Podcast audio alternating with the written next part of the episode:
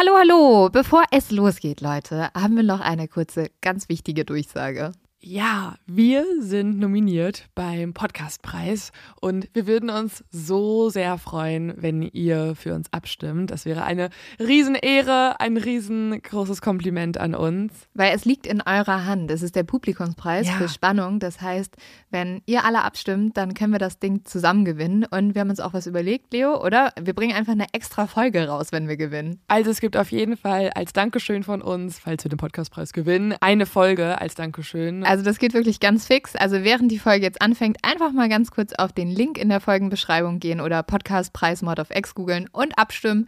Dankeschön! Dauert nur wenige Sekunden und man muss sich auch nicht registrieren. Und jetzt geht's los mit der Folge.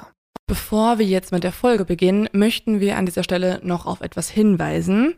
Denn in dieser Podcast-Folge beziehen wir uns auf Erzählungen und Rechercheergebnisse aus internationalen und deutschen Veröffentlichungen im Fall Madeleine McCann.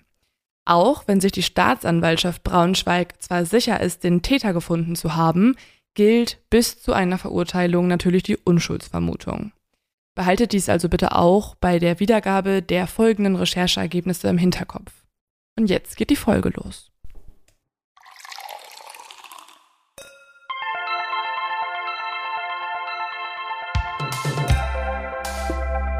Mord auf X. Der internationale True Crime Podcast.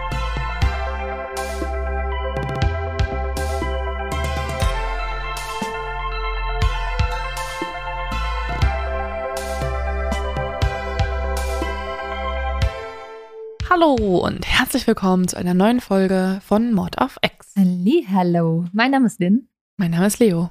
und ich bin ein bisschen fertig diese Woche, Leo. Okay.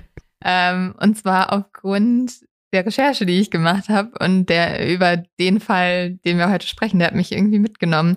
Und das, also klar, weißt du, wir besprechen jede Woche harte Themen und das ist auch ganz normal, dass einen die mitnehmen. Mhm. Man muss ja irgendwann auch so ein bisschen, ähm, ja, das zum Alltag hinzufügen und dann, dann schlafe ich trotzdem eigentlich gut. Aber diesmal habe ich richtig, richtig schlecht geschlafen. Ich habe auch richtig davon geträumt, weil ich habe mich halt sehr viel mit Pädophilie beschäftigt Mhm. und ähm, mit missbrauchten Kindern. Und das ist wie so ein Thema, das ich eigentlich ehrlich gesagt meide. Und dann habe ich noch so bis 12 Uhr nachts habe ich noch so recherchiert zu irgendwelchen schlimmen pädophilen Ringen und bin dann tot ins Bett gefallen und habe natürlich komplett Ja. davon geträumt. ja. Und ich habe irgendwie geträumt, dass mein Bruder noch klein ist und entführt Gott. wird. Und ey, es war so schrecklich. Und dann bin ich, also ich stehe ja ein bisschen früher immer auf. Und dann klingelte um halb sieben der Wecker. Und ich musste wieder zu meinem Dokument gehen, wo es genau darüber ging. Und ich habe die ganze Nacht davon geträumt. Ich war so, okay, Ja. nein, mm, mm. Das erinnert mich an die Hochphase, in der wir den Fall Andreas Daso produziert haben. Da habe ich angeblich, wurde mir so zugetragen, im Schlaf die ganze Zeit Andreas gesagt. solange du es nicht beim Sex gesagt hast. Nein, aber so in so einer Halbschlafphase und das hat natürlich sehr verwirrt. So mitten, mitten, mitten beim Sex. Dann hätte ich, glaube ich, echt einen Orgasmus. Ich glaube, Äh, wenn wir jetzt herausfinden ja. würden, was passiert ist, hätte ich original einen True Crime Orgasmus. So bringst du True Crime Fans zum Kommen. Aber hattest du dann trotzdem eine okaye Zeit jetzt in der Recherche oder hast du gerade deinen Job?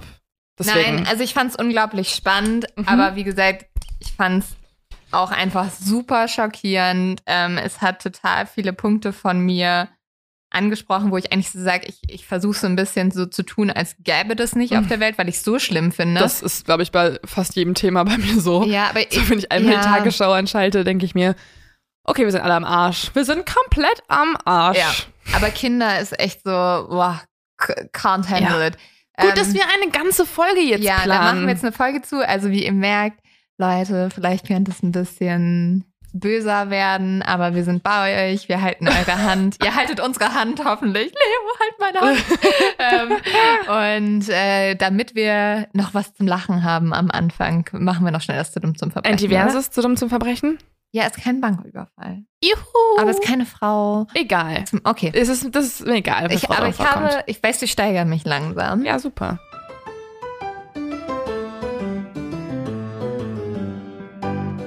Und zwar geht es um einen jungen Mann, der sich in East London ähm, für einen Job beworben hat. Er wollte nämlich Gärtner bei einem Mann werden und ähm, zum Bewerbungsgespräch gegangen, hat seine schicksten Klamotten angezogen. Er hat nur einen Fehler begangen. Er hat nicht bedacht, dass diese schicksten Klamotten, die er angezogen hat, dass er die genau aus dem Haus geklaut hat von dem Mann, wo er sich beworben hat. Oh. Er hat sich nämlich als Gärtner dort beworben und der Typ, wo er sich beworben hat, war so, hä, das sind die Klamotten, die mir gerade erst Oh gestohlen mein wurden. Gott. Der Typ, wo er sich beworben hat, war mega smart. Der hat ihn nämlich in so eine Garage gelockt. War so, ja, guck dir das hier mal an, hier sind meine Gartensachen. Und dann hat er ihn dort eingesperrt, die Polizei gerufen und ja, Krass, das ist extrem dumm. das ist super dumm. Das ist so ein bisschen so, als würde ich dir, ähm, keine Ahnung, ich klaue dir deine Lieblingskette und dann ziehe ich sie an. Also, oder du klaust deiner Schwester einen Blazer oder das habe ich Pulli, wiederum immer gemacht. aber dann kannst du es ja nicht vor ihr anziehen, weil dann entdeckt sie es ja. Ja, das ist auch oft passiert und hat so viel Streit geführt. Ähm, auch andersrum von ihr zu mir. Ähm, aber ich finde, das zeigt ja auch, wie hoch seine Erfolgsquote davor schon war, dass er sich noch nicht mal dran erinnern kann, in welchen Häusern er anscheinend Mhm. klaut. Also, wenn ich so erfolgreich wäre, dass ich einen Überblick verliere über meine Erfolgsprojekte, das ist schon eine Leistung eigentlich. Ja, oder du bist einfach so dumm, dass du nicht mal drüber nachdenkst. Das kann auch sein. Wahrscheinlich als weiteres. Ja, wahrscheinlich.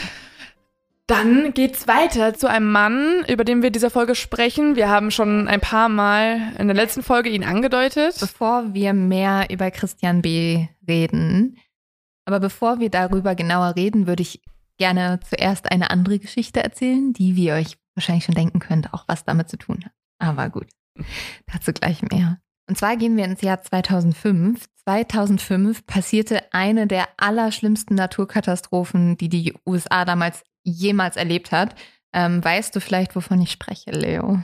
War das, äh, ich, ich, mir, bei mir klingelt es gerade, weil ich noch weiß, wie beim Long Island Serial Killer Fall auch eine Naturkatastrophe stattfand im gleichen Jahr. Und das war der Hurricane, aber ich habe den Namen vergessen. Und zwar ist das der Hurricane Katrina. Und der trifft mit 280 Stundenkilometern auf die amerikanische Golfküste. Durch diesen Hurricane werden tausende Menschen, Autos oder Häuser einfach weggepustet. Und am schlimmsten trifft es damals die Stadt New Orleans. Die wird komplett überschwemmt und ist fast vollkommen von der Außenwelt abgeschottet. Damals verlieren 1836 Menschen ihr Leben und noch mehr verlieren ihren gesamten Besitz. Also es ist ja, ich glaube, wir haben es jetzt bei der Flutkatastrophe gesehen, was äh, so Naturkatastrophen, wir sind ja in Deutschland davon zum Glück relativ verschont geblieben, was die Mhm. halt alles anrichten können und ähm, vor allem, wie viel Leben die zerstören können. Das ist ganz schrecklich. Und es gibt jetzt eine Frau, die sitzt ganz gebannt vom Fernseher und guckt sich diese Berichte über den Hurricane an. Und das, obwohl sie eigentlich mehrere tausend Kilometer entfernt sitzt, in dem wunderschönen Badeort Praia de Luz an der Algarve in Portugal. Diese Frau, ich habe sie mal Emma genannt, sitzt gebannt vom Fernseher und sieht jeden Bericht darüber und es fasziniert sie so sehr, weil Emma ist selber Amerikanerin und es schockiert sie natürlich, was in ihrem Heimatland passiert. Sie denkt an die vielen Leute, die sie dort kennt und trauert mit, obwohl sie in so großer Ferne ist. Sie hat erst vor wenigen Jahren Amerika verlassen und ist mit ihrem Ehemann damals nach Portugal gezogen. Und zwar, weil sie in den Ruhestand getreten sind und die wollten so die letzten Jahre im schönen, warmen Portugal verbringen. In Little Britain. Ja, vor allem, weil sie vorher schon mal einmal in Portugal waren. Da haben sie Urlaub dort gemacht und haben sich in dieses Land total verliebt und waren dann überglücklich, als sie beschlossen haben, ja, komm, wir packen die Koffer und wir ziehen zur Rente in unser Traumland. Doch leider ist Emmas Mann dann nach einigen Jahren verstorben und so ist Emma alleine in Portugal geblieben. Ähm, sie ist aber total glücklich da. Sie wohnt in einem kleinen süßen Apartment. Dieses Apartment ist auch an so einem Weg, der direkt zum Strand führt. Und äh, sie liebt Portugal. Genau mein Lebensplan auch. Ja, eigentlich schon. Oder? Ne? Ich verstehe nicht, warum man im verregneten Deutschland bleiben muss. Ja, sollte. Also klar, man hat irgendwann Enkel und eine Familie und hat sich ein Leben aufgebaut, aber ähm, abseits davon. Ja, und vor allem, ich, ich glaube, ich will einfach ans Meer irgendwann. Und genau das hat Emma ja auch gemacht. Ähm, und an diesem Abend sitzt sie halt da und obwohl sie Portugal so liebt, fühlt sie sich aber total mit ihrem Heimatland verbunden Ja, und klar. ist geschockt über diese Naturkatastrophe. Und sie hätte ja wahrscheinlich noch Freunde und Verwandtschaft. Und sie ist so gefesselt von den Berichten, dass sie nichts anderes mitbekommt. Sie kriegt auch nicht mit, wie ein Mann durch ein Fenster in ihr Apartment einsteigt. Und Emma sitzt auf ihrem Sessel und auf einmal packt sie ein starker großer Mann am Hals und zieht sie in die Dunkelheit. Sie kann nur eine Maske erkennen und durch diese Maske, die so zwei Schlitze hat, erkennt sie dunkle Augen. Der Mann zwingt die alte Frau, also ich habe ja eben schon gesagt, Emma ist 72 schon, also es ist echt eine ältere Dame, jetzt die Treppe hinunter und in ihr Schlafzimmer. Und super gruselig, der Mann hat einen circa 30 Zentimeter langen Krummsäbel dabei. Und Emma kann das natürlich damals gar nicht einordnen und denkt nur, oh Gott, der hat so einen, einen Samurai-Säbel, weißt Gott. du? Ähm, und diesen drückt der Unbekannte ihr an den Hals. Sie hat natürlich schreckliche Angst und sie ist sich auch sicher, ich werde jetzt sterben. Emma wird dann gefesselt und sie wird geknebelt. Der Mann nimmt die Bettdecke und andere Tücher, die er finden kann, und stopft sie alle vors Fenster, sodass jetzt niemand, der zum Beispiel vorbeigeht an diesem Apartment, in das Apartment noch schauen könnte und vielleicht Emma helfen könnte. Dann zwingt der Mann Emma dazu, sich auszuziehen. Und jetzt fängt er an, sie zu quälen. Er schlägt sie nämlich mehrmals mit einem Gegenstand aus Metall und auch oh. zum Beispiel auf die Brüste. Und mhm. Emmas super sauer und sie sieht es überhaupt nicht ein, dass jemand ihr sowas Schreckliches antut und deswegen beschimpft sie ihn die ganze Zeit. Mhm. Also sie mhm. schreit zum Beispiel, du Arschloch oder du Son of a Bitch, also mhm. Hurensohn auf Deutsch gesagt. Und die Schläge dauern mindestens 15 Minuten an. Emma erleidet dadurch ein Kiefertrauma, Verletzungen an den Schultern und mehrere Schürfwunden. Mhm. Und jetzt, nachdem der Mann Emma gequält hat und geschlagen hat, fängt er an, sie zu vergewaltigen.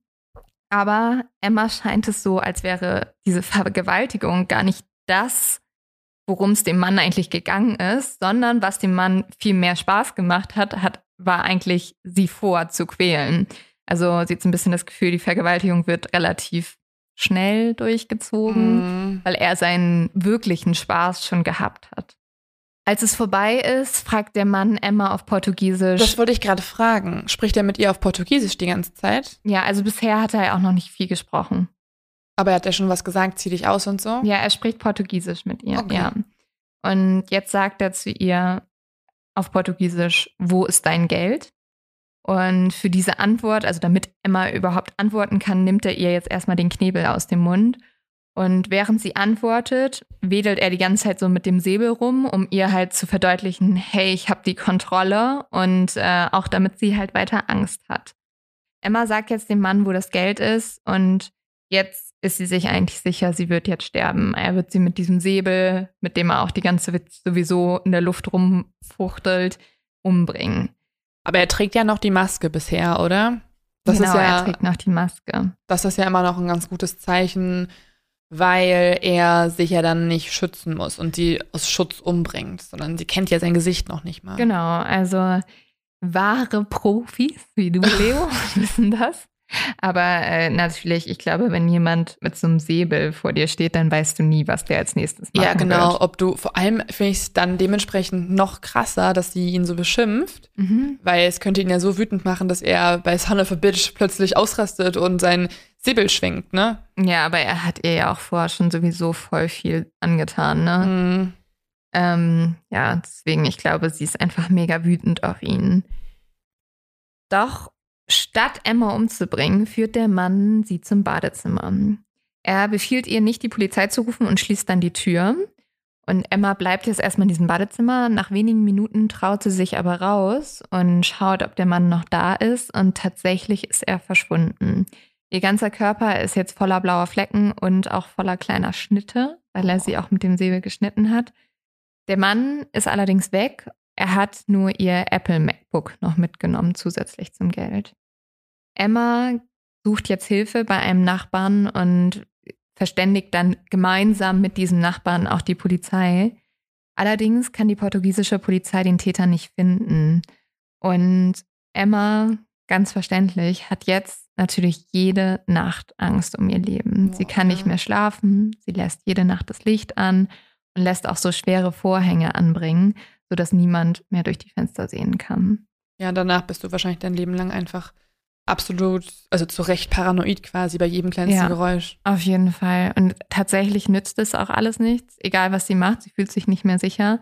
Und deswegen beschließt Emma, das Apartment zu verkaufen, das sie eigentlich so geliebt hat. Ja. Und sie zieht zurück nach Kalifornien, weil okay. sie sagt, das ist ja. der einzige Ort, wo sie wieder sich wohlfühlen kann, wo sie sich wieder sicher fühlen kann. Kannst aber auch nachvollziehen. Ja, auf jeden Fall. Ich glaube auch, also gerade in diesem Apartment, wo das schon mal passiert ist, glaube ich, super schwierig. Ein Jahr später gibt es wieder einen Einbruch, diesmal aber in das Haus des Täters. Zwei Bekannte bestehlen den Täter, der übrigens Christian B. heißt, und sie klauen Diesel, eine Pistole und unter anderem eine Videokamera. Das ist so wichtig, weil auf dieser Videokamera gibt es ein ganz schreckliches Tape oder Video. Christian B. hat nämlich die Vergewaltigung von Emma gefilmt und aufbewahrt und genau das sehen jetzt diese zwei Einbrecher. Das ist so wichtig, weil sie später davon berichten werden. 2019 wird Christian B. dann für die Vergewaltigung von Emma zu einer siebenjährigen Haftstrafe verurteilt. Nämlich eins seiner Haare war am Tatort gefunden worden. Emma heißt bzw. hieß, sie ist leider mittlerweile verstorben, nicht Emma. Ähm, sie hat ihren Namen nämlich nie öffentlich gemacht. Ähm, ich wollte ihr aber gerne einen Namen geben und habe sie deswegen in dieser Geschichte Emma genannt. Und leider wird Emma nicht das einzige Opfer von Christian B. gewesen sein. Zwei Jahre nach der Vergewaltigung von Emma verschwindet nämlich Madeleine McCann. Die Familie McCann war damals in den Urlaub nach Portugal gefahren und sie hatten sich gemeinsam mit Freunden in den Ocean Club eingebucht. Eine Anlage, die eigentlich als besonders kinderfreundlich galt. Und das war auch der Grund, warum die McCanns sie ausgewählt haben. Doch genau in dieser Anlage verschwindet Madeline am 3. Mai 2007 aus dem Apartment, während ihre Eltern um die Ecke zu Abend essen. Der Fall ist bis heute ungeklärt. Hunderte Hinweise gingen damals ein. Mehrere Leute behaupten heute noch, Madeline überall auf der Welt lebend zu sehen. Und die McCanns suchen immer noch verzweifelt nach ihrem Kind und hoffen, dass es zu ihnen zurückkehrt. Jetzt ist sich aber die Staatsanwaltschaft Braunschweig sicher, der heute 54-jährige deutsche Christian B., über den wir eben schon gesprochen haben, entführte und tötete Madeleine McCann. Der Staatsanwalt Christian Wolters hat sogar in einem Presseinterview Folgendes gesagt. Wir sind zuversichtlich, dass wir den Mann haben, der sie entführt und getötet hat. Wir sind zu 100% sicher, dass Christian B. der gesuchte Mörder ist. 100% finde ich eine super krasse Aussage von der Staatsanwaltschaft. Mhm. Die wurde danach auch erstmal schon kritisiert aus ja. mehreren Bereichen. Also, weil das, was bekannt gemacht wurde, wirkt ja schon wie ein schwerer Verdacht, auch mit ausreichend Indizien und ähm, ja, logischem Menschenverstand, wo man halt dann denken konnte, okay, es macht Sinn, Christian B. zu verdächtigen. Aber es wurde schon einige Male hinterfragt, weil es gab ja zum Beispiel keine DNA, außer ich habe es nicht mitbekommen. Genau, also man muss dazu sagen, wir wissen nicht, was die Staatsanwaltschaft alles gegen Christian B. in der Hand hat. Es liegt natürlich daran, dass sie vor dem Prozess auch die Informationen zusammenhalten wollen. Klar. Ich würde euch gern zuerst aber mal erzählen, was sagt denn überhaupt Christian B. zu diesen enormen Anschuldigungen. Er sagt natürlich, er ist unschuldig. Mhm. Äh, anscheinend soll bald auch eine Dokumentation, eine britische Dokumentation veröffentlicht werden, welche zeigen soll, Christian B. hatte ein Alibi und kann deswegen Madeline gar nicht entführt haben.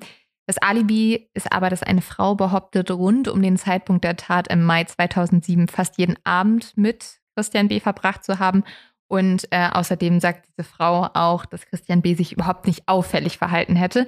Zu dieser Frau kommen wir aber später nochmal. Ja. Und dann können wir auch nochmal drüber diskutieren, ob dieses Alibi noch so glaubwürdig ist. Mhm. Ja. Hm.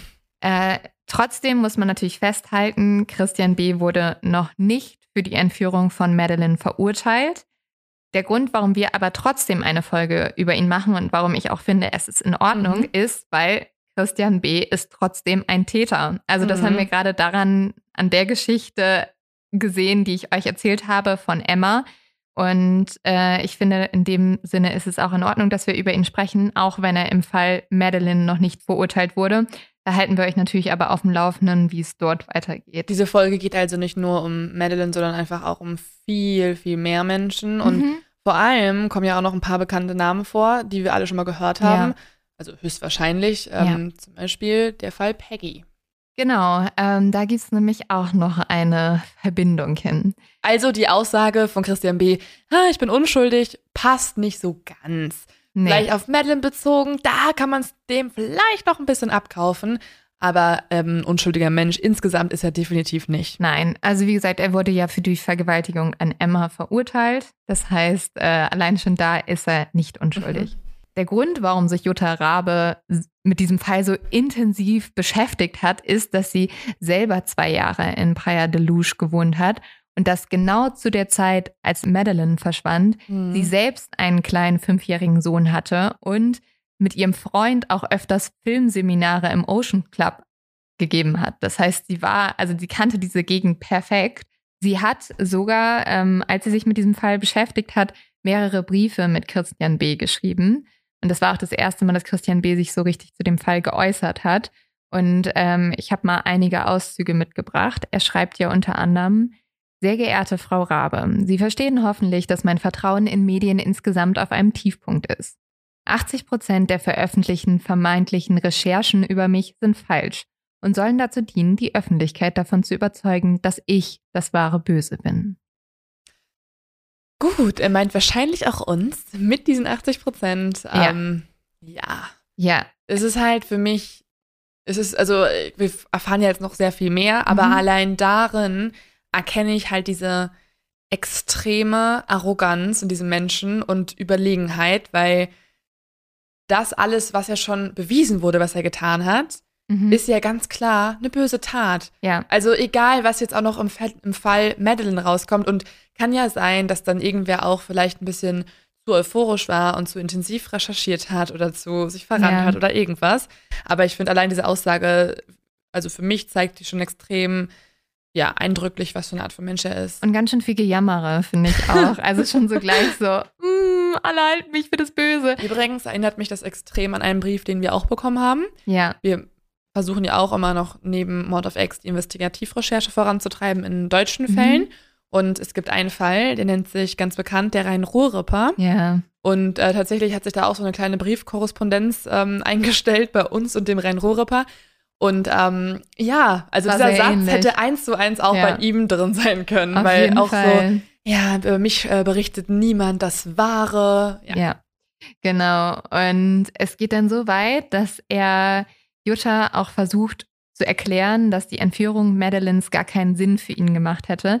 Christian B. gibt zwar zu, dass er 2007, als Madeleine entführt wurde, als Drogendealer an der Algarve gearbeitet hat, aber er sagt, das ist genau der Grund, weshalb die Tat für ihn keinen Sinn gemacht hätte. Ah ja. Weil er ähm, erzählt Jutta, dass er einige Grundsätze hatte und Mhm. nur wegen dieser Grundsätze hat er es geschafft, unter dem Radar der Polizei zu bleiben. Und einer dieser Grundsätze war, keine andere Straftat begehen und damit würde er schon gar nicht Menschenrauben begehen. So nennt Also er das. man bleibt quasi als sehr guter Räuber beziehungsweise Dieb lieber bei einer Passion. Also man wird jetzt nicht crazy Genau, und man trinkt nicht ja. durcheinander die Getränke, sondern man bleibt bei Bier. Genauso Genau. wie er bei Drogenverkauf blieb. Genau. Aber nicht bei Kinderklauen. Genau, okay. weil das sonst das andere halt irgendwie aufgedeckt hätte.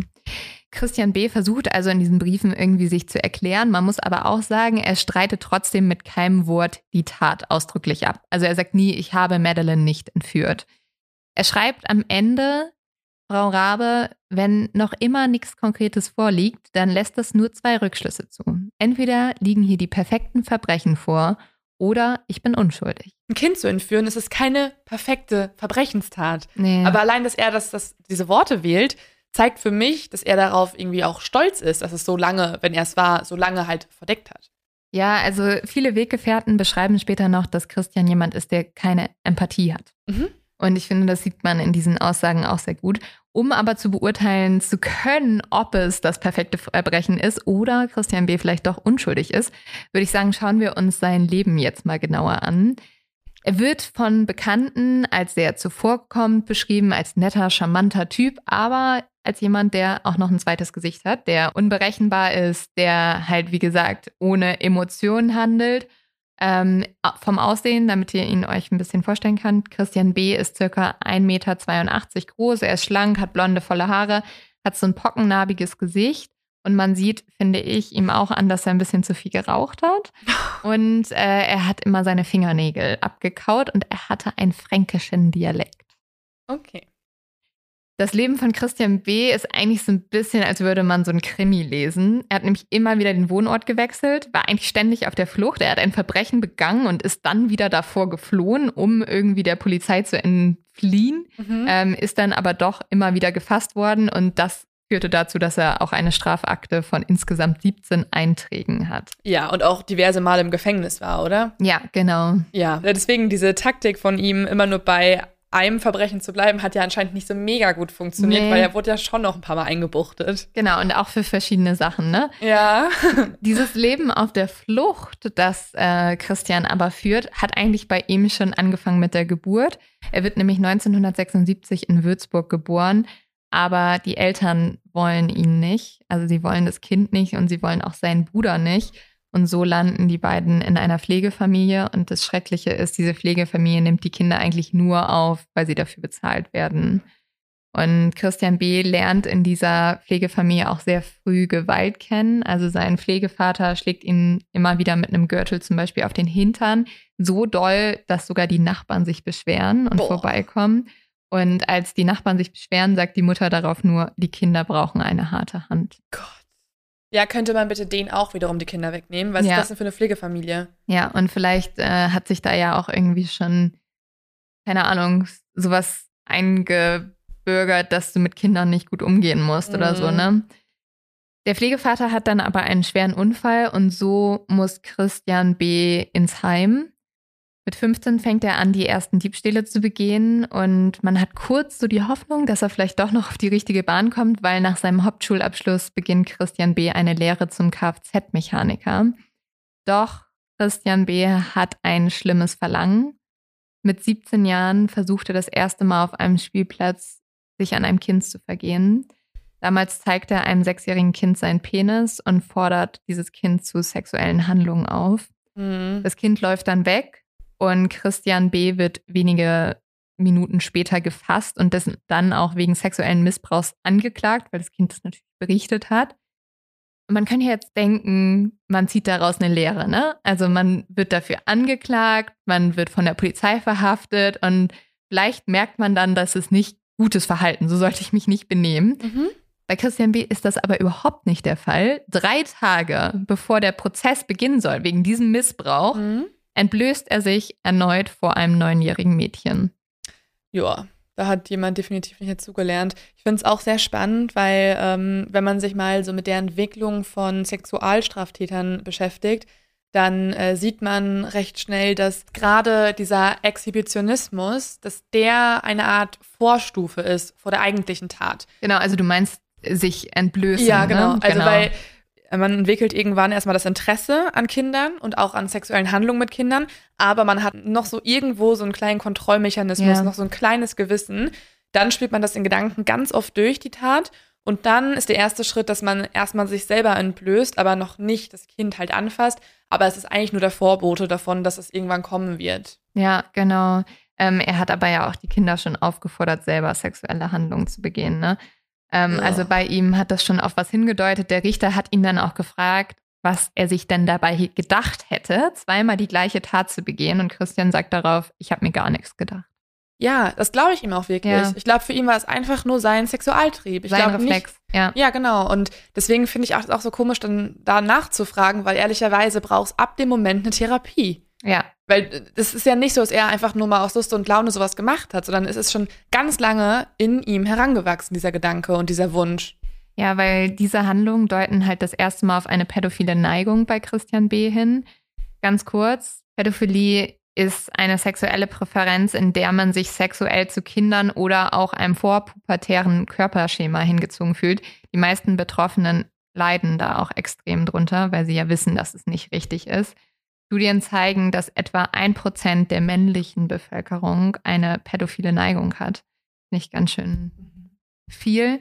Das heißt aber auch, und das ist sehr wichtig zu betonen, dass nicht diese ein Prozent auch zu Tätern werden. Also Mhm. nur, dass du diese, dieses Bedürfnis hast, irgendwie, ähm, ist nicht, dass du auch so handelst. Und es gibt zum Beispiel die Initiative Kein Täter werden, die dann genau solchen Leuten helfen. Und äh, das ist total gut, finde ich. Es gibt aber Leute, die werden dann doch zu Tätern und Christian ist halt einer von ihnen. Der sich wahrscheinlich aber auch noch nie bei so einer Initiative irgendwie ja, umgehört hat, oder? Der sich auch keine Hilfe gesucht hat oder irgendwas. Übrigens total spannend, jetzt kleiner Side-Fact, ähm, Frauen sind sehr selten pädophil. Also das wird in den Studien sozusagen als Ausnahmefälle mhm. bezeichnet, aber es gibt es eigentlich hauptsächlich bei Männern. Ja, man hört das ja auch ehrlich gesagt fast nur bei Männern. Ja, aber also ich habe ja. hab noch nie von einem weiblichen Fall gehört. Doch, ich habe äh, mal eine ganz beeindruckende Doku von Steuerung F, glaube ich, gesehen. Oder Kollektiv Y. Ist alles das Gleiche für mich. Ähm, und die haben zwei Menschen interviewt, die pädophil sind. Und da war eine Frau dabei. Ah, krass. Die aber nicht zu Tätern werden, die genau mhm. nämlich darauf aufpassen. Nicht so Christian. Er wird damals für seine Handlung zu zwei Jahren Gefängnis verurteilt. Vor allem, weil der Gutachter auch im Prozess schon sagt, dass er glaubt, dass Christian erneut zum Täter werden wird. Mhm. Christian versucht damals das erste Mal nach Portugal zu fliehen, doch scheitert und muss ins Gefängnis. 1995, als er die Strafe dann aber abgesessen hat, geht er nach Portugal und zwar an die Algarve. Da ist Christian gerade mal 20 Jahre alt. Er hat auch immer wieder Beziehungen mit Frauen, also normale Beziehungen, obwohl die Frauen sich auch später alle melden werden und sagen, dass er sie auch missbraucht hat. Das erklärt dann auch, warum diese Beziehungen nie lange gehalten haben.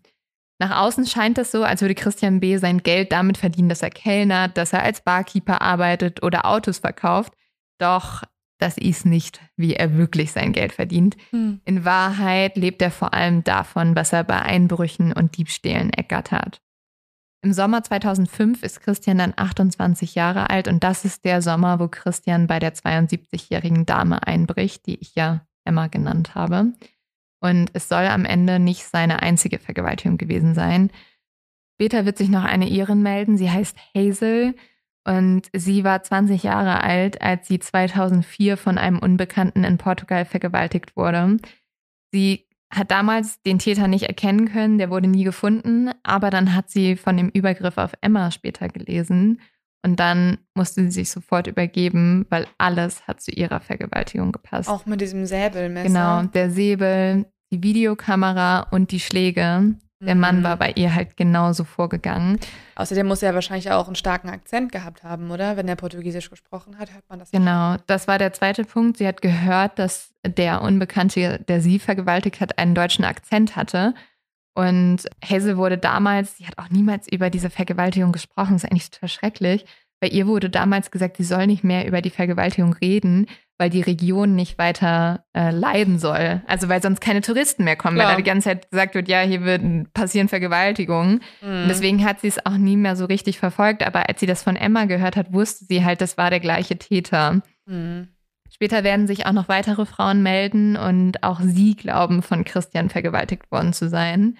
Das ist natürlich total spannend, weil du gerade erzählt hast, dass er halt diese pädophile Neigung hat, aber man sieht ja auch, wenn eine 72-jährige Frau vergewaltigt oder mhm. auch eine 20-jährige Frau, ähm, dass es bei ihm ja auch anscheinend um viel, viel mehr als nur das sexuelle Interesse gehen muss, sondern auch halt um diesen, um dieses Machtgefühl, um, um die Kontrolle über ein anderes Menschenwesen und bei Kindern hat man die natürlich noch mal ganz, ganz extrem. Die sind ja absolut wehrlos. Und es ging ihm halt wirklich, wie die Amerikanerin, die Emma auch erzählt hat, es ging um, um die Macht, mhm. um das mhm. Quälen.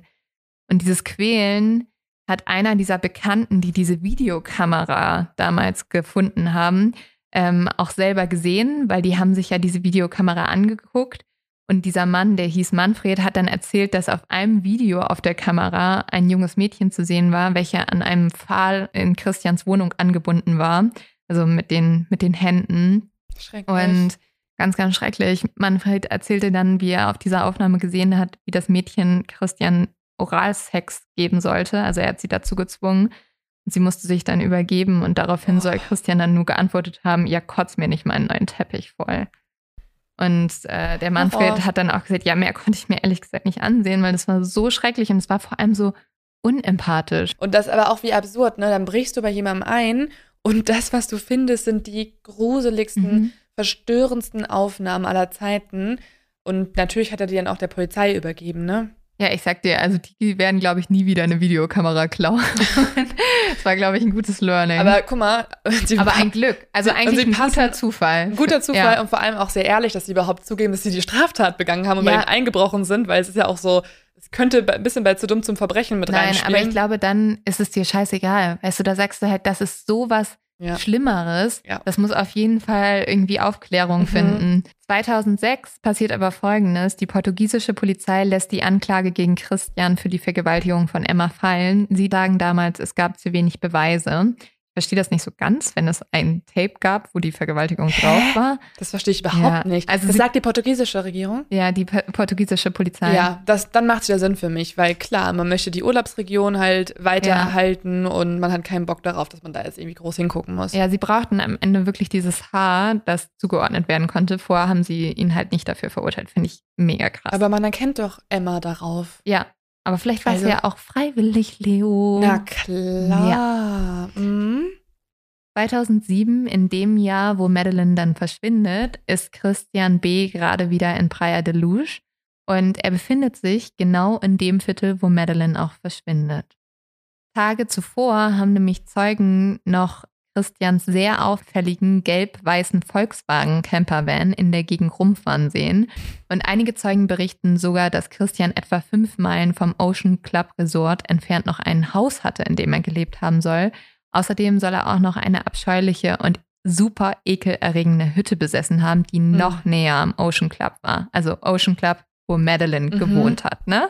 Besonders auffällig ist auch, dass am gleichen Tag, wo Madeline verschwindet, Christian sein Jaguar, also sein schickes Auto, das er fährt, Mhm. auf eine andere Person ummeldet.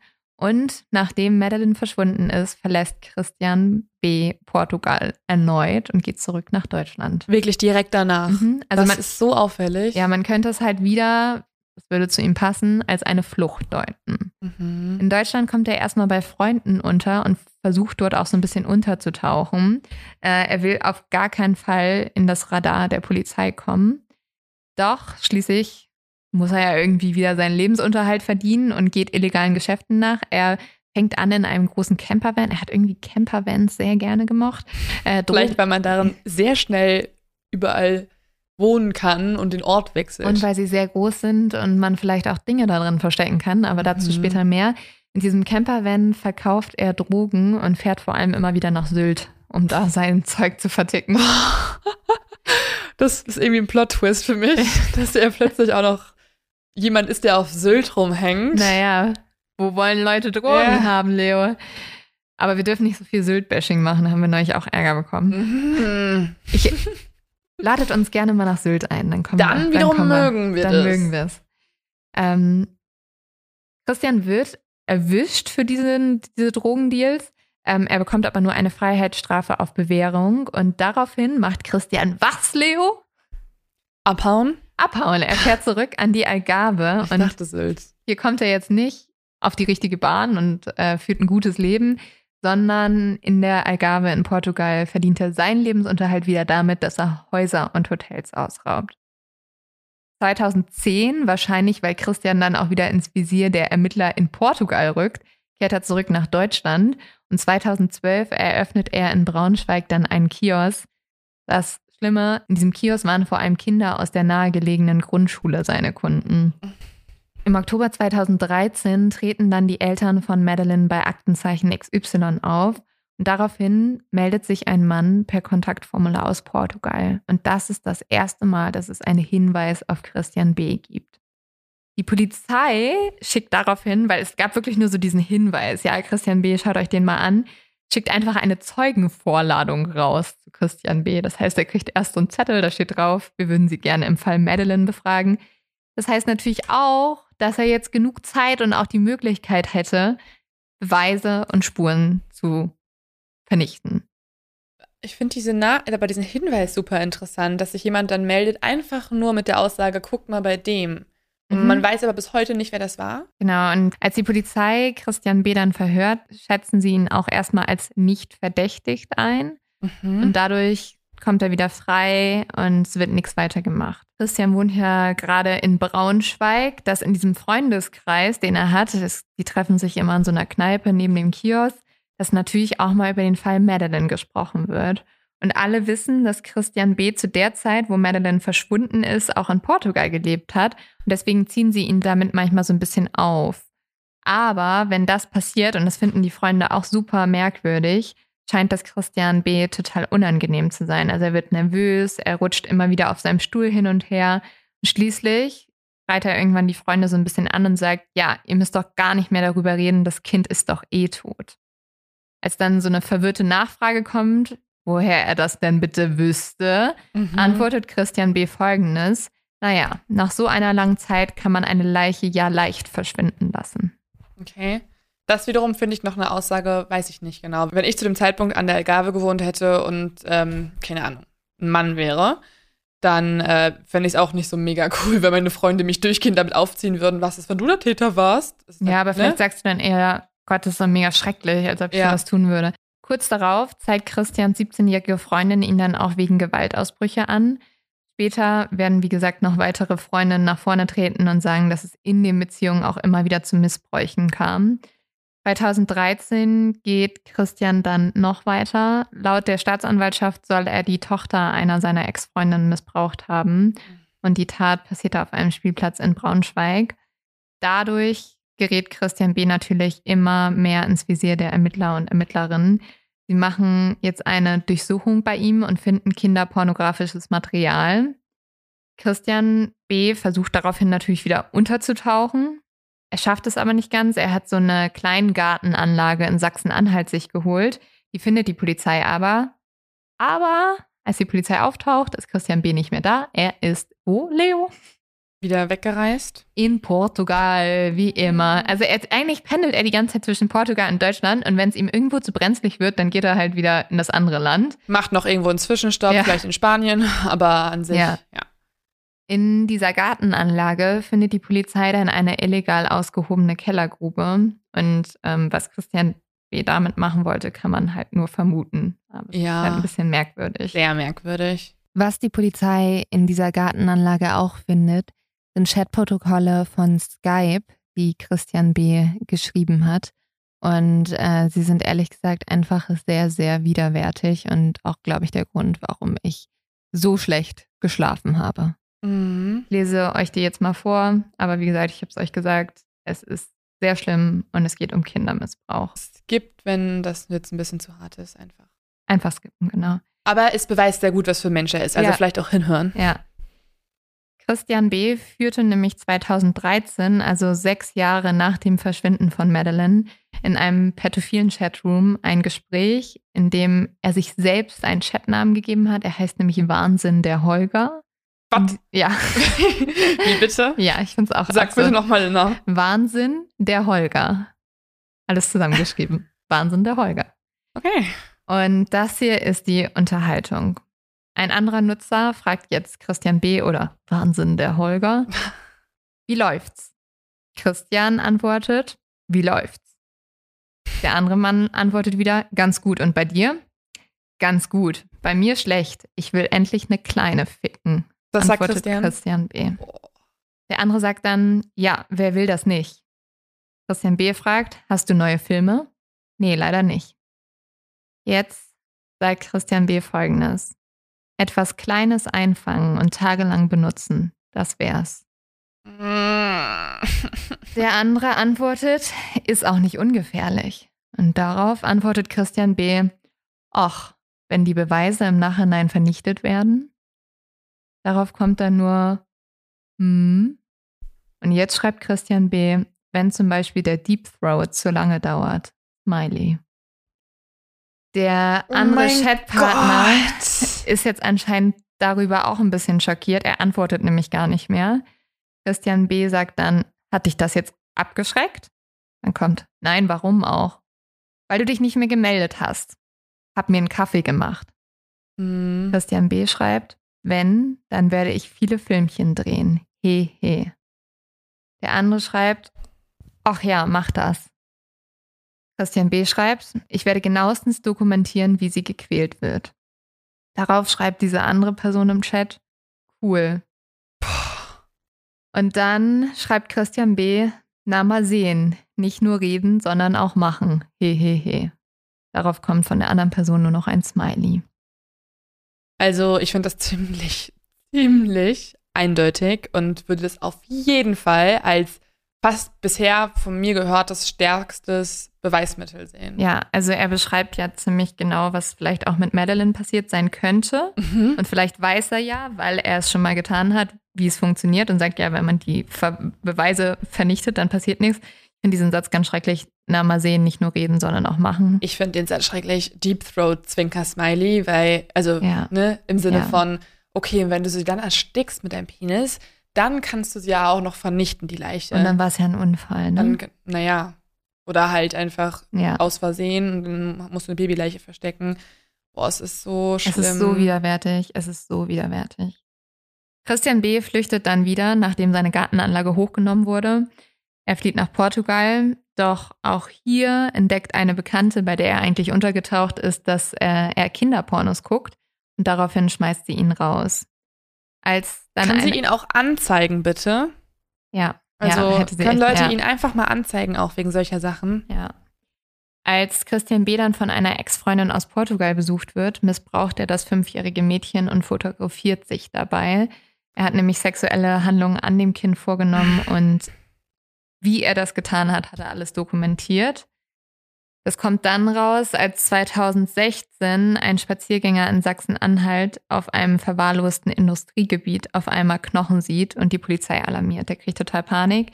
Sind am Ende nur Hundeknochen, aber unter den Hundeknochen befindet sich ein USB-Stick mit über 8000 Videos und Fotos. Darauf zu sehen ist sexuelle Gewalt gegen Kinder und vor allem auch der Täter und der Täter ist Christian B. Und dann auch dieses, also er hat dieses riesige Grundstück äh, 2010 bei einer Zwangsversteigerung gekauft und wahrscheinlich hatte er das Geld von einem Einbruch gehabt, den er wenig vorher begangen hat. Und auf diesem Grundstück werden so eklige Sachen noch gefunden, nämlich Kinderspielzeug und in einem Campervan, der auch dort ist, verschiedene Badeanzüge für Mädchen. Boah. Dann deutet das doch darauf hin, dass er halt schon mehrere Kinder auch getötet hat. Ja, das äh, ist eine Vermutung und vor allem kommt aufgrund der Lage dieses Grundstücks ein ganz böser Verdacht auch auf. Nämlich am 2. Mai 2015 ist die fünfjährige Inga nur 90 Minuten von dieser Lagerhalle entfernt worden. Mhm. Inga wird übrigens auch oft die deutsche Madeleine McCann genannt, Mhm. weil das ein bisschen ähnlich war. Also sie war mit ihrer Mutter, der Schwester ähm, des Vaters und zwei Brüdern zu Besuch bei einer anderen Familie. Die ähm, haben dort Essen zubereitet und sie hat dann eigentlich den Tisch eingedeckt, der so ein bisschen in einer Lichtung am Waldrand stand. Mhm. Und auf einmal war das Mädchen weg gewesen. Und die haben die dann immer wieder gesucht, aber sie haben sie nicht gefunden.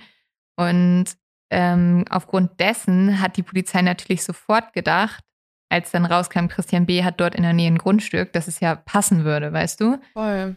Aber man konnte jetzt nicht den Badeanzug Inga zuordnen. Nee, das ist das Problem. Es gab leider keine Spuren von Inga auf diesem Grundstück von Christian B. Und die Ermittlungen zu Ingas Verschwinden wurden dann von den deutschen Behörden 2017 auch offiziell eingestellt. Aber sie wurden letzten Sommer wieder aufgenommen, als Christian B. dann auch als Verdächtiger im Fall Madeleine genannt wurde. Mhm. Also vielleicht kommt da auch noch was raus. Es gibt übrigens auch noch weitere Fälle, in denen Christian B. verdächtigt wird. Du hast es vorhin schon angedeutet. Der berühmteste von ihnen ist wohl der von Peggy aus Oberfranken. Ähm, der Grund, warum Christian B. dort verdächtigt wird, ist, dass er kurz vor ihrem Verschwinden erst aus dem Gefängnis freigelassen wurde. Er hat aber immer bestritten, irgendwas mit diesem Fall zu tun zu haben. Tut er auch bei Madeleine, aber okay. Aber äh, hier schließt auch die Staatsanwaltschaft einen Zusammenhang aus. Das liegt daran, dass es weder einen zeitlichen, örtlichen noch persönlichen Bezug von Christian B. zu dem Fall gibt. Er musste doch, habe ich das nicht mal richtig gehört, er musste doch von dem Ort, wo er gerade freigelassen wurde, nach Berlin fahren und Mhm. wäre damit quasi die Strecke gefahren, wo er auch ähm, auf Peggy gestoßen sein könnte. Ja, aber das ist halt mega abstrakt noch. okay. ne? Es ist halt ganz Deutschland. Ja, Ja, ja. Äh, vor allem war es auch voll die weite Strecke. Deswegen es ist eine Vermutung, aber da kann man tatsächlich wirklich ihm bisher gar nichts nachweisen. Mhm. 2017 versucht Christian B. dann erneut ein Kind auf einem Spielplatz zu misshandeln. Er wird diesmal wieder festgenommen und äh, wird nach Deutschland ausgeliefert. Er kommt jetzt auch für 15 Monate ins Gefängnis. Aber Der eigentliche Grund ist, dass die Polizei die ganze Zeit im Hintergrund schon gegen ihn ermittelt in anderen Dingen. 2017 melden sich dann bei der Polizei auch zwei Bekannte von Christian B. Und beide wollen gehört haben, wie Christian B. den Mord an Madeline gestanden hat. Der erste, der sich bei der Polizei meldet, ist dieser Bekannte, der auch die Videokamera mitgeklaut hat und erzählt zum einen von diesem Tape mit der Vergewaltigung drauf und zum anderen erzählt er, dass er Christian B. auf einem Musikfestival in Spanien getroffen hat und dass Christian B. ihm dort berichtete, dass er Maddie entführt und umgebracht hat. Dazu kommt dann noch ein weiteres Geständnis, von welchem vor allem die britischen Medien wie The Times und Sky News berichtet haben. 2017 war nämlich der zehnte Jahrestag von Madeleines Verschwinden und ihre Geschichte wurde natürlich überall dadurch wieder in den Nachrichten aufgewühlt. Und Christian war damals anscheinend in einer Bar in Deutschland gewesen und hat mit einem Freund getrunken. Und als dann diese Geschichte in den Nachrichten lief, hat er anscheinend zu seinem Freund gesagt, ich weiß, was mit ihr passiert ist.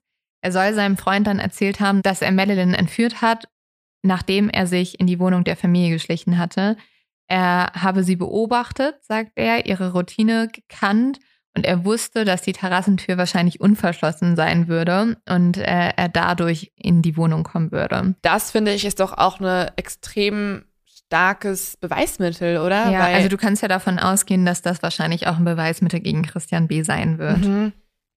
In demselben Gespräch soll Christian B. dem Mann auch das Video gezeigt haben, wie er eine Frau vergewaltigt. Und dieser Freund geht dann zur Polizei und so wird Christian B. auch das erste Mal mit dem Verschwinden von Madeline, aber auch mit der Vergewaltigung der amerikanischen Touristin Emma in Verbindung gebracht. Allerdings reicht dieser Hinweis alleine dem BKA noch nicht, um eine Ermittlung einzuleiten oder auch eine Festnahme zu machen. Und so versucht die Polizei jetzt Folgendes. Sie versuchen dieses unbekannte Haar, was ja bei Emma gefunden wurde, Christian zuzuordnen und sie sind tatsächlich auch erfolgreich. Allerdings begeht die Justiz jetzt einen Fehler und Christian kommt wieder frei und kann sich nach Mailand absetzen. 2019 wird er hier aber gefasst und in Deutschland wird Christian B. wegen der Vergewaltigung von der Amerikanerin, die ich Emma genannt habe, zu sieben Jahren Haft verurteilt. Im Juni 2020 nennt die deutsche Polizei dann den 43-jährigen Christian B. das erste Mal als Verdächtigen im Mordfall Madeleine McCann. Und das ist auch das erste Mal, dass in diesem Fall tatsächlich von Mord gesprochen wurde. Also sonst hat man ja immer nur gesagt, das Kind ist vermisst. Mhm. Ähm, jetzt geht ja die Polizei sehr sicher davon aus, dass Madeleine tot ist. Wir wollen uns, um das natürlich zu verstehen und ähm, mehr zu begreifen, nochmal genauer anschauen, was dann die Beweise gegen Christian B. sind. Ähm, wie gesagt, ich habe schon mal gesagt, äh, alle Beweise können wir zu diesem Zeitpunkt leider nicht wissen, weil die Polizei das natürlich noch nicht öffentlich macht, bis der Prozess war. Wir updaten euch da. Besonders wichtig war es für die Polizei aber zu beweisen, dass Christian B. an dem Tag, wo Madeleine entführt war, in der Gegend war. Und dafür haben sie sich die Telefondaten nochmal angeschaut. Also du kannst ja immer schauen, welche Leute haben dort telefoniert, welche Leute haben ihr Handy benutzt. Und die Polizisten überprüfen dann die aktiven Mobilfunknummern rund um den Oceans Club und mhm. sie haben einen Jackpot. Einer der Nummern kann Christian B. zugeordnet werden. Die Polizei sieht dann auch, um 19.32 Uhr wurde Christian B. angerufen. Zu diesem Zeitpunkt, als Erinnerung, haben die McCanns gerade Madeline ins Bett gebracht. Christian B. hat dann eine halbe Stunde lang mit jemandem gesprochen. Wer dieser unbekannte Gesprächspartner oder auch Partnerin war, konnte aber bis heute nicht zugeordnet werden. Um 20.02 Uhr endete dann das Telefongespräch von Christian B. und kurz darauf gehen die McCanns zum Abendessen. Christians Handydaten beweisen jetzt Folgendes. Er war zu dem Zeitpunkt, wo Madeline entführt wurde, maximal fünf Minuten von dem Apartment entfernt, wo Madeline schlief und war somit eindeutig in der Lage gewesen, die Tat zu begehen. Auch sonst, muss man sagen, passt Christian natürlich sehr gut ins Täterprofil. Er kennt die Gegend in- und auswendig, weil er dort immer wieder Einbrüche begangen hat vor allem auch Ferienwohnungen, weil seine Freunde haben ihn immer nur den Kletterer genannt, weil er so geschickt in Häuser einsteigen konnte. Man muss mhm. aber sagen, diese Kletterkünste brauchte er wahrscheinlich gar nicht. Und jetzt kommen wir nämlich zu der Information, die Jutta Rabe mit ihrem Team in ihrer Recherche aufgedeckt hat. Und die ist wirklich bahnbrechend. Nämlich Jutta Rabe hat mit einem Zeuge gesprochen, der so wichtig ist, dass die Polizei ihn sogar abschirmt. Und dieser hat ihr in einem Hintergrundgespräch bestätigt, dass Christian B. im Ocean Club ein- und ausgegangen ist. Boah. Er war in den Wohnungen, ne? Er, Genau. er kannte Also- die Wohnung von innen. Er wusste ganz Ja. genau, wie sieht das aus. Das ist so unglaublich. Und es macht vor allem auch für mich Sinn, weil in der letzten Folge habe ich ja erzählt, dass die Eltern von Maddie auch diese Nachricht hinterlassen haben beim äh, Hotelpersonal mhm. und deswegen ja immer gedacht hatten, okay, vielleicht könnte es auch irgendwer aus dem Hotel gewesen Ja. sein, weil wir haben ja wirklich aufgeschrieben, wann wir essen und wann unsere Kinder alleine zu Hause sind. Mhm. Und ähm, wenn er da ein- und ausgegangen ist, da Reparaturarbeiten verrichtet hat und so weiter, dann hätte er vielleicht so eine Routine ja auch mitbekommen. Ja. Außerdem mega interessant, dass er vorher noch telefoniert hat, mhm. weil das wiederum könnte entweder auf einen Zeugen oder eine Zeugin hindeuten, die bisher noch nicht gesprochen hat, die von den Plänen aber wusste, oder auf vielleicht einen Mittäter. Ja, Leo, dazu kommen wir jetzt, weil man muss sagen, diese Tat alleine zu begehen, ist natürlich noch ein riesiges Risiko. Und vor Mhm. allem, wenn du ein Kind entführst, muss sich ja auch jemand um das Kind kümmern und so. Allerdings wurde ja auch eine Person gesichtet, ne? Also die Smith-Sichtung war ja ein Mann mit Kind. Ja, aber vielleicht gab es ja jemand im Hintergrund, der ihm geholfen hat. Da gab es zum einen mal diese Theorie, dass, ähm, dass jemand aus dem Hotel war. Wir haben ja letztes Mal schon kurz drüber gesprochen. Es hat auch eine portugiesische Zeitung bestätigt, dass ein Mitarbeiter der Ferienanlage anscheinend Christians Nummer auf seinem Handy gehabt hat und die beiden auch befreundet waren. Mhm. Deswegen war das erst die Vermutung. Aber es gibt noch eine gewisse Dame, die vor allem in den Verdacht rückt. Äh, Das ist nämlich Christian B.'s Freundin zu diesem Zeitpunkt, Nicole F. Die ist vor allem deshalb verdächtig, weil die beiden schon mal zusammen Verbrechen begangen haben. Ja. Nämlich wenige Wochen nach dem Verschwinden von Madeline begeht Christian B. einen Einbruch und stiehlt 100.000 Euro. Also es, bis heute ist er dafür nicht verurteilt worden, aber alles ist sehr sicher. Nicole F. war nämlich die Babysitterin des ausgeraubten Paares. Hatten die 100.000 Euro zu Hause? Ja, es war ganz krass, weil die wollten, die ähm, waren beim Notar und wollten was kaufen und das hat irgendwie nicht geklappt und dann haben sie die 100.000 Euro mit nach Hause genommen äh, wollten sie eigentlich noch bei der Bank einzahlen, haben dann gesagt, okay, machen wir morgen. Und die einzige Person, die davon wusste, war Nicole F., die Freundin von Christian B. Ah. Und äh, Nicole F. ist sogar so weit gegangen, dass sie die dann an dem Abend noch eingeladen hat zur Geburtstagsfeier ihres Sohnes. Und dann Boah. hat die noch überredet, hat die abgeholt. Und das Merkwürdige war, sie saß mit diesem Paar im Auto und sie hat dann auf einmal einen Anruf bekommen von jemandem. Da hat Mhm. sie sogar später gestanden, dass das Christian B. war. Und sie hat immer wieder nur gesagt, natürlich, natürlich. Und äh, die Leute, die ausgeraubt wurden, haben später gesagt, es klang wie so ein Codewort. Mhm. Also so, so wie halt, sie sind nicht da, du kannst rein. Die beiden haben also schon mal zusammengearbeitet. Es ist also nicht unwahrscheinlich, dass Nicole F. Christian B. auch nochmal geholfen hat. Also ich finde es super spannend. Es macht Nicole F. und Christian B. natürlich sehr verdächtig. Aber wir müssen natürlich nochmal betonen, verurteilt wurden die beiden für den Einbruch nicht, sondern auch nur verdächtig. Und das mit, ja, starken Beweisen. Aber wie gesagt, ähm, es gilt die Unschuldsvermutung. Hier hat auch wieder unsere Kollegin Jutta Rabe einen sehr entscheidenden Hinweis geliefert. Sie hat nämlich eine alte Freundin von Nicole F. aufgesucht und diese alte Freundin und der Sohn dieser Freundin waren sich absolut sicher, dass die Nummer der unbekannten Person, welche am Abend von Madelines Verschwinden noch mit Christian B. gesprochen hat, ihn angerufen hat, dass das die alte Nummer von Nicole F. war. Ah. Also die haben Jutta bestätigt, nee, nee, das ist die alte Nummer von Nicole F. Weil sie die auch so eingespeichert Weil sie die hatten? auch so eingespeichert hatten. Und das ist natürlich bahnbrechend, weil Mhm. das bedeutet, dass die beiden an dem Abend noch telefoniert haben und dass sie vielleicht die Komplizin war. Jutta hat dann auch Nicole F. konfrontiert, aber die hat jedes Gespräch abgeblockt. Jutta hat jedoch mit Nicoles Vater gesprochen. Er hatte nämlich ein sehr seltsames Gespräch, welcher der Vater von Nicole F. mit Christian B. hatte. Ähm, der Vater hat nämlich einmal Nicole besucht und dort hat er auch Christian B. getroffen. Und die beiden haben sich zusammen das Wohnmobil von Christian B. angeschaut. Und Christian B. soll dann zu diesem Vater gesagt haben, dass er 50 Kilogramm Gras mit diesem Wohnmobil schmuggeln will. Und dann hat der Vater halt so gefragt, ja, wo willst du das denn verstecken? Weil 50 Kilo Gras ist schon ganz schön viel. Und daraufhin soll Christian B. Folgendes gesagt haben. Ich habe hinten im Van ein Versteck, das ist so groß, da kann man sogar kleine Kinder drin verstecken. Boah. Dieser Van wurde übrigens nie von der Polizei gefunden. Und die Polizei geht davon aus, dass Christian ihn bereits entsorgt hatte. Ja. Man muss also sagen, Christian B. hatte also die Gelegenheit, er hatte den Hintergrund und wahrscheinlich hatte er auch noch eine Verbündete oder einen Verbündeten, um die Tat zu begehen. Die große Frage, die bleibt, ist jedoch, was war das Motiv? Jetzt natürlich erstmal das augenscheinliche Motiv, dass er es gemacht hat, um ähm, sich selber an diesem Kind zu vergehen. Aber wenn das das Ding war, passt eine Sache nicht so ganz ins Bild. Ähm, Weggefährten berichten eigentlich davon, dass es Christian B. immer nur ums Geld ging. Also das war das Allerwichtigste. Ähm, dass Ja, jede aber- Vergewaltigung, ja. die er begangen hatte, hat er immer was mitgenommen. Und aus der Wohnung der McCanns wurde nichts entwendet, obwohl da auch viele Wertgegenstände waren. Und Aber da lag auch Geld, er- ne? Er hätte Ah. es einfach einstecken können. Hat aber er nicht vielleicht hat er gemacht. so wenig Zeit gehabt, weil die kamen ja auch alle 15 Minuten vorbei. Und davor und danach waren ja wieder halt Familienangehörige oder Freunde halt da.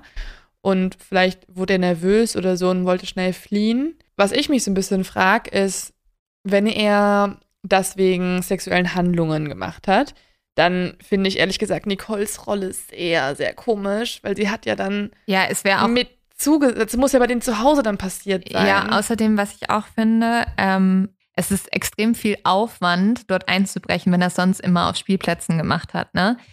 Die Vermutung, Ja gut, aber er wurde ja auch durch die Zeit immer besser am Einbrechen. Ne? Wenn er Ja. der Kletterer genannt wurde, dann es ist halt so untypisch, dass er kein Geld mitgenommen hat. Und es gibt einen Hinweis, der das ein bisschen erklären könnte, nämlich dieser Hinweis lässt darauf deuten, dass das wirklich große Geld durch die Entführung von Madeline kam. Und das ist ein Verdacht, den es in diesem Fall gibt, den ich eigentlich mit jeder Pore meines Körpers nicht glauben will, weil ich ihn für so schrecklich erhalte und ich gar nicht, ähm, ja, ich, ich will nicht dran glauben, dass es sowas auf unserer Welt gibt, gibt es aber leider. Es gibt nämlich den Verdacht, dass Christian B. den Auftrag bekommen hatte, Madeleine zu entführen und dass eine viel größere Organisation hinter dieser Entführung steckt. Hierzu habe ich auch nochmal mit Jutta Rabe gesprochen und ich würde sie nochmal kurz dazu reden lassen. Ich würde sogar so weit gehen, das war ein Job, den er gemacht hat. Da hat ihm jemand Geld für geboten. Das würde sehr gut zu Christian B. passen. Ähm, das Zweite, warum ich glaube, dass er das nicht allein gemacht hat, wenn man so ein Kind raubt, äh, selbst wenn er das nur für die eigene Befriedigung gemacht hätte, er muss sich ja dann irgendwie Gedanken machen, was mache ich hinterher mit dem Kind. Und ich glaube, dass er da auf jeden Fall drauf gehofft hat oder auch das vorher geplant hat, ähm, dass er Helfer einsetzen kann. Vielleicht nicht mal nur einen Helfer oder eine Helferin, sondern vielleicht sogar eben auch mehrere. Ja, und was Jutta jetzt auch noch gar nicht erzählt hat, ähm, es gibt eine E-Mail, eine E-Mail, die abgefangen wurde und die vermuten lässt, dass der Abnehmer von Madeline tatsächlich ein pädophilen Ring war. Und es ist eine geleakte E-Mail äh, einer auf organisiertes Verbrechen spezialisierten Einheit der Londoner Polizei, die diese Information eigentlich nur an die Ermittler im Fall Madeline schicken wollten, aber diese E-Mail wurde veröffentlicht an die Presse. ja, da hat wohl jemand auch vielleicht ähm, ein paar Kontakte zur Presse gehegt und das einfach mal weitergegeben. Nee, ich glaube, es kann eher daran liegen, dass ähm, die Londoner Polizei diesem Hinweis nicht nachgegangen ist. Und vielleicht waren, also diese Spezialeinheit war vielleicht so sauer darüber, dass Mhm. jemand gesagt hat, hey, das ist mega, mega der wichtige Hinweis, wenn ihr Mhm. nichts macht, dann gebe ich es an die Presse. Also schon bewusst an die Presse eigentlich, ne? Weil, Ja, wir also aus wissen's nicht. Versehen, du fügst ja jetzt nicht zum Presseorten. Ach, Nein, nein, aus Versehen. nein. Bei Es ist halt weitergegeben worden, ne? Aber Ja. wir wissen, wir wissen nicht von wem. Aber es ist natürlich trotzdem super interessant, dass eine spezialisierte Einheit, äh, die Mhm. auf organisiertes Verbrechen ähm, spezialisiert ist, genau sowas schreibt. Der Betreff der E-Mail ist Pedo Ring Places Order. Und in der E-Mail steht folgendes. Nach Geheimdienstinformationen hat ein belgischer Pädophilenring drei Tage vor der Entführung von Madeleine McCann ein junges Mädchen bestellt. Eine Kontaktperson hat Madeleine gesehen, ein Foto von ihr gemacht und nach Belgien geschickt. Der Käufer bestätigte die Eignung des Mädchens und Madeleine wurde entführt. Ja, okay. Wie schrecklich ist ja, diese E-Mail? Komplett krank, komplett krank. Ja. Und ähm, dieser Hinweis ging 2008 bei Scotland Yard ein und sie haben ihn aber nicht ernst genommen. Für mich ist es total unverständlich, aber ich glaube, also ich habe sehr viel zum Thema pädophilen Ringe recherchiert und das Schlimme daran ist, dass die ganz oft auch was mit sehr einflussreichen Personen zu tun haben und deswegen weiß man da auch so wenig drüber.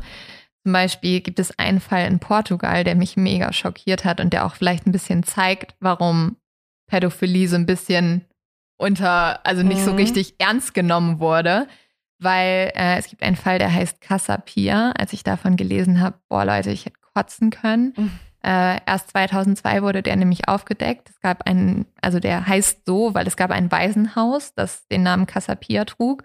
Und die Besitzerin dieses Waisenhaus haben die Kinder an einflussreiche Männer vermittelt, welche diese dann missbraucht haben.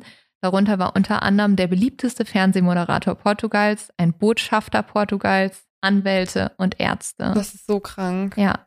Und weil die Täter so einflussreich waren, blieben die Verbrechen auch 30 Jahre unentdeckt. Und ich finde, wir sehen das gerade in vielen Dingen. Also schauen wir uns an Jeffrey Epstein, der irgendwie mhm. mit äh, dem englischen Königshaus zu tun hatte.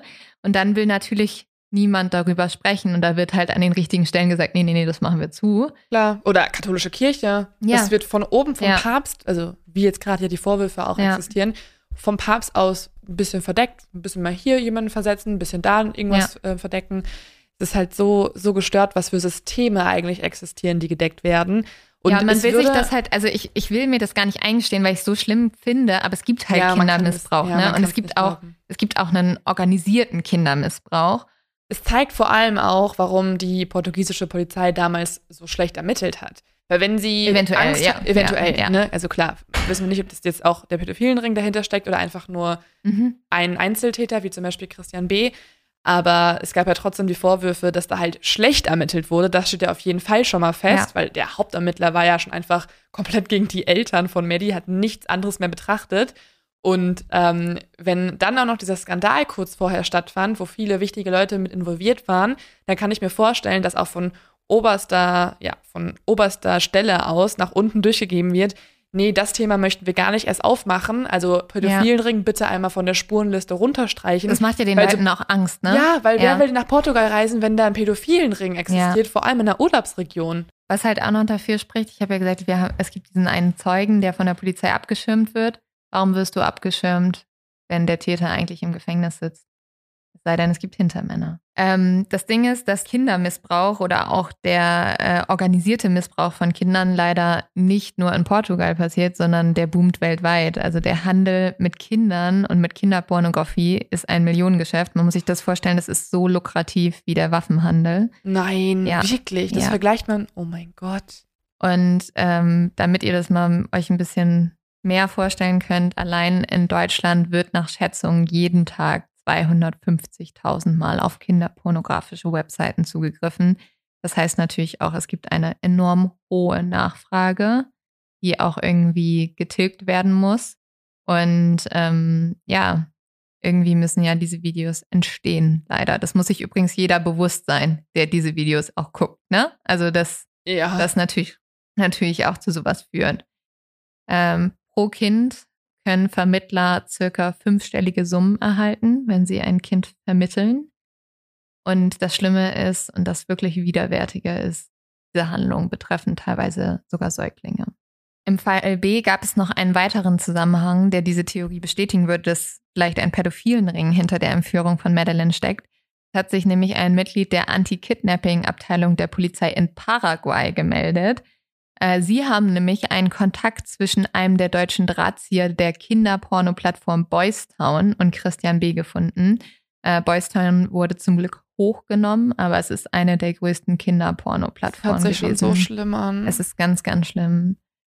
Gerade mit diesen Informationen können wir eine Theorie aufstellen, was passiert sein könnte. Ich finde, die Vermutung liegt nahe, dass äh, Christian B. für eine hohe Summe Geld Madeline entführt hat mhm. äh, vielleicht sogar mit der Hilfe seiner Freundin. Ähm, und jetzt gibt es eine Vermutung, dass er sie vielleicht betäubt hat. Das würde auch erklären, warum sie nicht geschrien hat. Also du hast ja in der ersten Folge gesagt, ihre Eltern meinten, nee, Maddie hätte geschrien. Ähm, und es ist auch, äh, bestätigt sich so ein bisschen dadurch, dass diese Zeugen, die Madeline gesehen haben, ja auch gesagt haben, dass sie so leblos in seinem Arm hing, ne? Ja, ja, und sie hat auf jeden Fall nicht geweint, weil Ja. das hätte man gehört, hätte irgendwer gehört und es wäre der bei der Smith-Sichtung aufgefallen. Genau. Und äh, da ja nie Fotos oder Videos von Madeline aufgetaucht sind von einem Missbrauch, lässt das vielleicht vermuten, dass Christian B. ihr zu viel Betäubungsmittel gegeben hat und sie deswegen gestorben ist. Also das ist wie gesagt nur eine Vermutung. Wir werden erst im Laufe des Jahres mehr wissen. Ich kann es mir so sehr gut vorstellen. Ich kann es mir auf jeden Fall schon mal besser vorstellen, als dass die eigenen Eltern Ja. zu viel Betäubungsmittel gegeben haben, was ja die britische Zeitung als Lieblingstheorie hatte, eine Zeit Ja. lang. Ähm, ja, und ich finde, das macht schon Sinn. Also, ich weiß jetzt nicht, wer alles mit drin steckt. Mhm. Ich finde, das sollte auf jeden Fall weiter ermittelt werden. Wird sehr wahrscheinlich auch, ne? Wenn da schon Scotland Yard jetzt Bescheid weiß, dann sich Paraguay eingeschaltet hat und die ja. deutschen Behörden sich ja so absolut sicher sind. Ich glaube, das Schlimme ist, ähm, du wirst vielleicht die Zwischenleute finden, ne? Also die, die den, die irgendwie mit Christian B. gesprochen haben, aber die wirklichen Leute, die dahinter stecken, wirst du nie finden. Also die Person, die dort, was weiß ich, wie viel Geld geboten hat für ein Kind. Ich glaube, dafür Mhm. müssen wir, also ich hoffe, dass wir es finden. Ich hoffe, dass wir mehr solche Organisationen aufdecken können. Ja, ich hoffe auch, weil wenn du jetzt schon sagst, dass es so hohe Summen sind, die da verhandelt werden, Ja. dann, dann kenne ich einfach zu wenige pädophilen Ringe, die hochgegangen sind. Ja, Also auf jeden für Fall. die Art Ja. von, von, von Konsum online oder beziehungsweise von Angebot, was existiert, gibt es einfach nicht genügend äh, Schlagzeilen genau über Ja. solche Themen. Also das, das kann gar nicht Sinn machen. Also da muss so viel noch im Hintergrund passieren. Ja, das so ist schlimm. unglaublich viel, was wir nicht wissen und das ist super erschreckend. Vielleicht bleiben wir kinderlos. Ja, ich glaube auch. Die Also, Erkenntnis dieser ja. Folge, Leute, lasst euch Zeit oder überlegt euch generell nochmal. Und falls ihr Eltern seid, tut ihr mir extrem leid, weil ihr werdet nach dieser Folge einfach nur paranoid. Ja, also ich bin sehr, sehr gespannt darauf, was sich in diesem Fall noch weiterentwickelt, weil wir wissen jetzt schon so viel und auch so belastende Dinge. Aber klar, die Staatsanwaltschaft sagt natürlich nicht alles, weil ähm, Beweise vernichtet werden können, gerade wenn es auch Hintermänner gibt. Vielleicht ist das wiederum auch ein Zeichen darauf, dass sie doch daran glauben, dass es halt diesen pädophilen Ring gab, weil das würde ja Sinn machen, dass man genau dann solche Sachen halt zurückhält, weil die könnten ja vernichtet werden. Ja, auf jeden Fall. Ich bin gespannt, was da noch rauskommt. Ähm, du hast es eigentlich eben gerade schon so ein bisschen gesagt, dass wir wahrscheinlich jetzt nie Kinder kriegen wollen. Wie gesagt, es gibt Leute, die Kindern auch was Schlimmes antun können. Und ich glaube, da muss man einfach ein bisschen vorsichtig sein. Zum Beispiel, ich denke das oft, ähm, wir wohnen ja in der Nähe von München, da gibt es sehr schöne Seen. Manch, wir waren letzten Sommer mal am See und da habe ich sehr viele Eltern gesehen, die ihre Kinder nackt lau- rumlaufen lassen. Ich habe meinen ganzen meine ganze Kindheit nackt, nackt verbracht, ne? Ich habe auch, nein, aber so, ich habe auch an jedem See nackt gespielt und äh, bin immer durch den Garten gelaufen. Das war gar kein Problem. Mhm.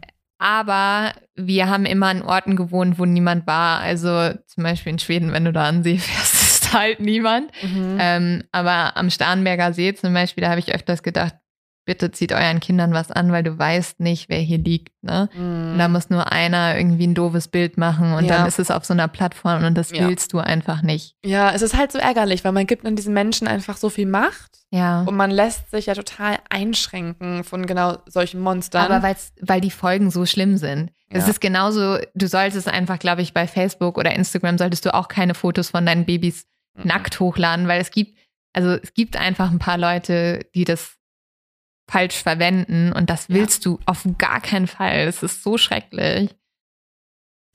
Ja. Es Versteh, verstehst ja. du jetzt, warum ich schlecht geschlafen habe? Ja. Also ich glaube, heute Nacht werde ich mit den ganzen Informationen jetzt schlecht schlafen. Ja, es tut mir leid. Ihr will alle schlecht schlafen, es tut mir richtig leid. Obwohl bei mir ist es eher noch ein anderes Gefühl, was ich jetzt habe. Und zwar würde ich jetzt einfach extrem gerne recherchieren, also Ja. weiter recherchieren. Ja. Ich würde jetzt einfach gerne mich auf Pädophilenringe spezialisieren und darauf den Fokus setzen in unserer Investigativrecherche, weil es kann doch wirklich nicht wahr sein. Das ist doch. Ich habe auch so wenig dazu gefunden. Ne? Also es gibt halt ein paar große, die hochgenommen wurden, jetzt gerade Boys Town. Mhm. Ähm, es gibt auch einen tollen Beitrag von Steuerung F dazu, wie ähm, die ganz viele Videos, die eigentlich bei Boys Town auf der Website waren, danach noch im Internet ganz normal gefunden haben. Und äh, wie die angefangen haben, die zu löschen und gesagt haben, ja, äh, das ist eigentlich so einfach, warum löscht niemand diese Aufnahmen? Ich glaube, man muss alles dafür tun, dass man diesen Leuten einen Mhm. äh, großen Stein in den Weg legt. Ja, und auch, ich finde auch, es ist auch die Aufgabe des Staats, ehrlicherweise, Ja. da einfach einzugreifen. Man sieht es gerade bei der Kirche, bei den Skandalen, die gerade Ja. wirklich, ich finde es so gestört. Guck mal, es gibt den Film Spotlight. Übrigens, Leo-Tipp auch nochmal an der Stelle. Haben wir bestimmt schon dreimal Haben wir schon empfohlen. dreimal erwähnt, aber können wir euch nicht oft genug empfehlen. Äh, zeigt eine Gruppe an Journalisten in Amerika, die erstmals das Ausmaß des äh, Missbrauchs in der Kirche aufdecken. Und es ist schockierend und es macht einen wütend und man kann nicht glauben, wie viele Länder, wie viele Gemeinden und Priester da mit drin stecken. Es ist schon so lange her. Ich glaube, es war Anfang der 2000er, als der Film Ja. rauskam. Was hat sich geändert? Original nichts. Es ist Vor ja. einer Woche, oder nicht vor einer Woche, gestern höre ich einen Podcast zu dem Thema. Lage der Nation, finde ich so gut, den Podcast, wo genau das Thema besprochen wird. Und es ist so krank einfach, wie von oben, wie staatliche Behörden, wie staatliche Konstrukte das auch noch akzeptieren und weggucken. wenn die Leute mächtig genug sind, dann wird da ganz schnell ein Riegel vorgemacht. Das ist so Mach- schrecklich. wirklich Und mit sprachlos. Kindern, ne? Also das geht einfach gar nicht und da muss ich auf jeden Fall was tun und ich finde, Täter dürfen da nicht mehr in Schutz genommen werden und sorry, wenn die katholische Kirche die da in Schutz nimmt, dann verstehe ich, warum sich jetzt gerade die Ja, Aus also die Austritte sind gerade enorm. Ja, natürlich. Und Kann ich auch, auch verstehen, also, nee, ja. ich, ich, dann darf sie auch eine Partei nicht CDU nennen, wenn, wenn wir Leute in der Regierung Ja. haben, die halt nicht in diesem Feld handeln, Naja, sondern irgendwas Ja, anderes. da dürfen angucken. auch tatsächlich, also ich meiner Meinung nach müssen wir aufhören, Steuern an die Kirche zu zahlen, wenn sie Kinder missbrauchen. Okay, das, ja, also Aber ist ja. so. Also ist so. Natürlich. Es war übrigens äh, bei Maischberger, glaube ich, das erste Mal, dass die AfD und die SPD sich einig waren. Und dann auch das erste Mal, dass ich mit einer Aussage von äh, irgendjemand von der AfD zu, also äh, nur ansatzweise gesagt habe, ja, Und das ist. Tierschutz. Ja. Tierschutz, Tierschutz ist auch ist noch wichtig bei der. AfD. Sonst alles Müll. Aber ähm, äh, bei den Kirchen stimme ich Ihnen zu, weil, sorry, nee, es, es ist unmöglich. Also, Empfehlung, äh, die letzte Folge Lage der Nation, Kirchenaustritt, äh, Spotlight und was hattest du nochmal? Ähm, ach so, von. Steuerung, Steuerung F, der Beitrag zu, äh, zu Oder. Y-Kollektiv. Oder Y- Eins von Es beiden. war Steuerung F. Ich, die doch sind beide einfach. gut. Sind beide gut. Wir verlinken euch das alles natürlich auf Instagram, weil wir müssen ja auch ein bisschen arbeiten und die Sachen raussuchen für euch. Ja. Euch nicht einfach nur das, das Medium nennen, wo es vielleicht sein könnte. Ich finde, ich finde, wir geben euch genug Infos. Ja, wir geben euch viele Infos. Aber ich hoffe, ja, ihr schlaft einigermaßen. Nächste Woche. Ich würde gern sagen, nächste Woche wird es wieder schöner, aber wir haben halt einen True Nö. Crime Podcast. Also sorry, was erwartet ihr, Leute? Nein, nächste Woche machen wir vielleicht mal, nee, machen wir nicht, ne? Ich wollte gerade sagen, einen Fall von einer überlebenden Person, Nein. die ihre Survival-Story erzählt. Nee, machen wir nicht. Ne? Wir machen einfach wieder ganz stumpf Ganz Mord. stumpf. Scheiße. Ja. Das ist Aber unser vielleicht, Podcast. Ganz vielleicht stumpf. die Scheiße. Woche danach. Vielleicht die Woche danach. Mal gucken. Okay. Ihr Lieben, ähm, danke fürs Zuhören. Wir wünschen Und euch was? Noch der sechste Leo-Tipp, was, äh, was ich überall sehe, auf Instagram, auf Spotify höre und so weiter, äh, ist, die, ist die Bitte von vielen anderen Podcasterinnen und Podcastern, dass man die Podcasts, die man gerne hört, abonniert bei Spotify. Und äh, irgendwie, man kann seit neuestem, glaube ich, bei Spotify auch teilweise bewerten oder so. Aber gerade die Abonnierung ist, glaube ich, wichtig, weil man so ja, irgendwie äh, sichtbar bleibt bei Spotify. Irgendwie sowas. Irgendwas mit Macht dem. es einfach. Wir plappern einfach Genau. allen anderen Podcastern nach. Macht das Ja, bitte. ich sehe das überall und ich Ja. bin so, boah, die sind so fleißig darin, Leute zu ermahnen und wir Ja. machen das ja nie eigentlich. Also am Anfang zwischenzeitlich Also. so ein bisschen. Böse Ermahnung. Klicker. Macht das alles. Wie machen die YouTuber das? Subscribe. okay. Genau das. Ciao, ciao. Cheers!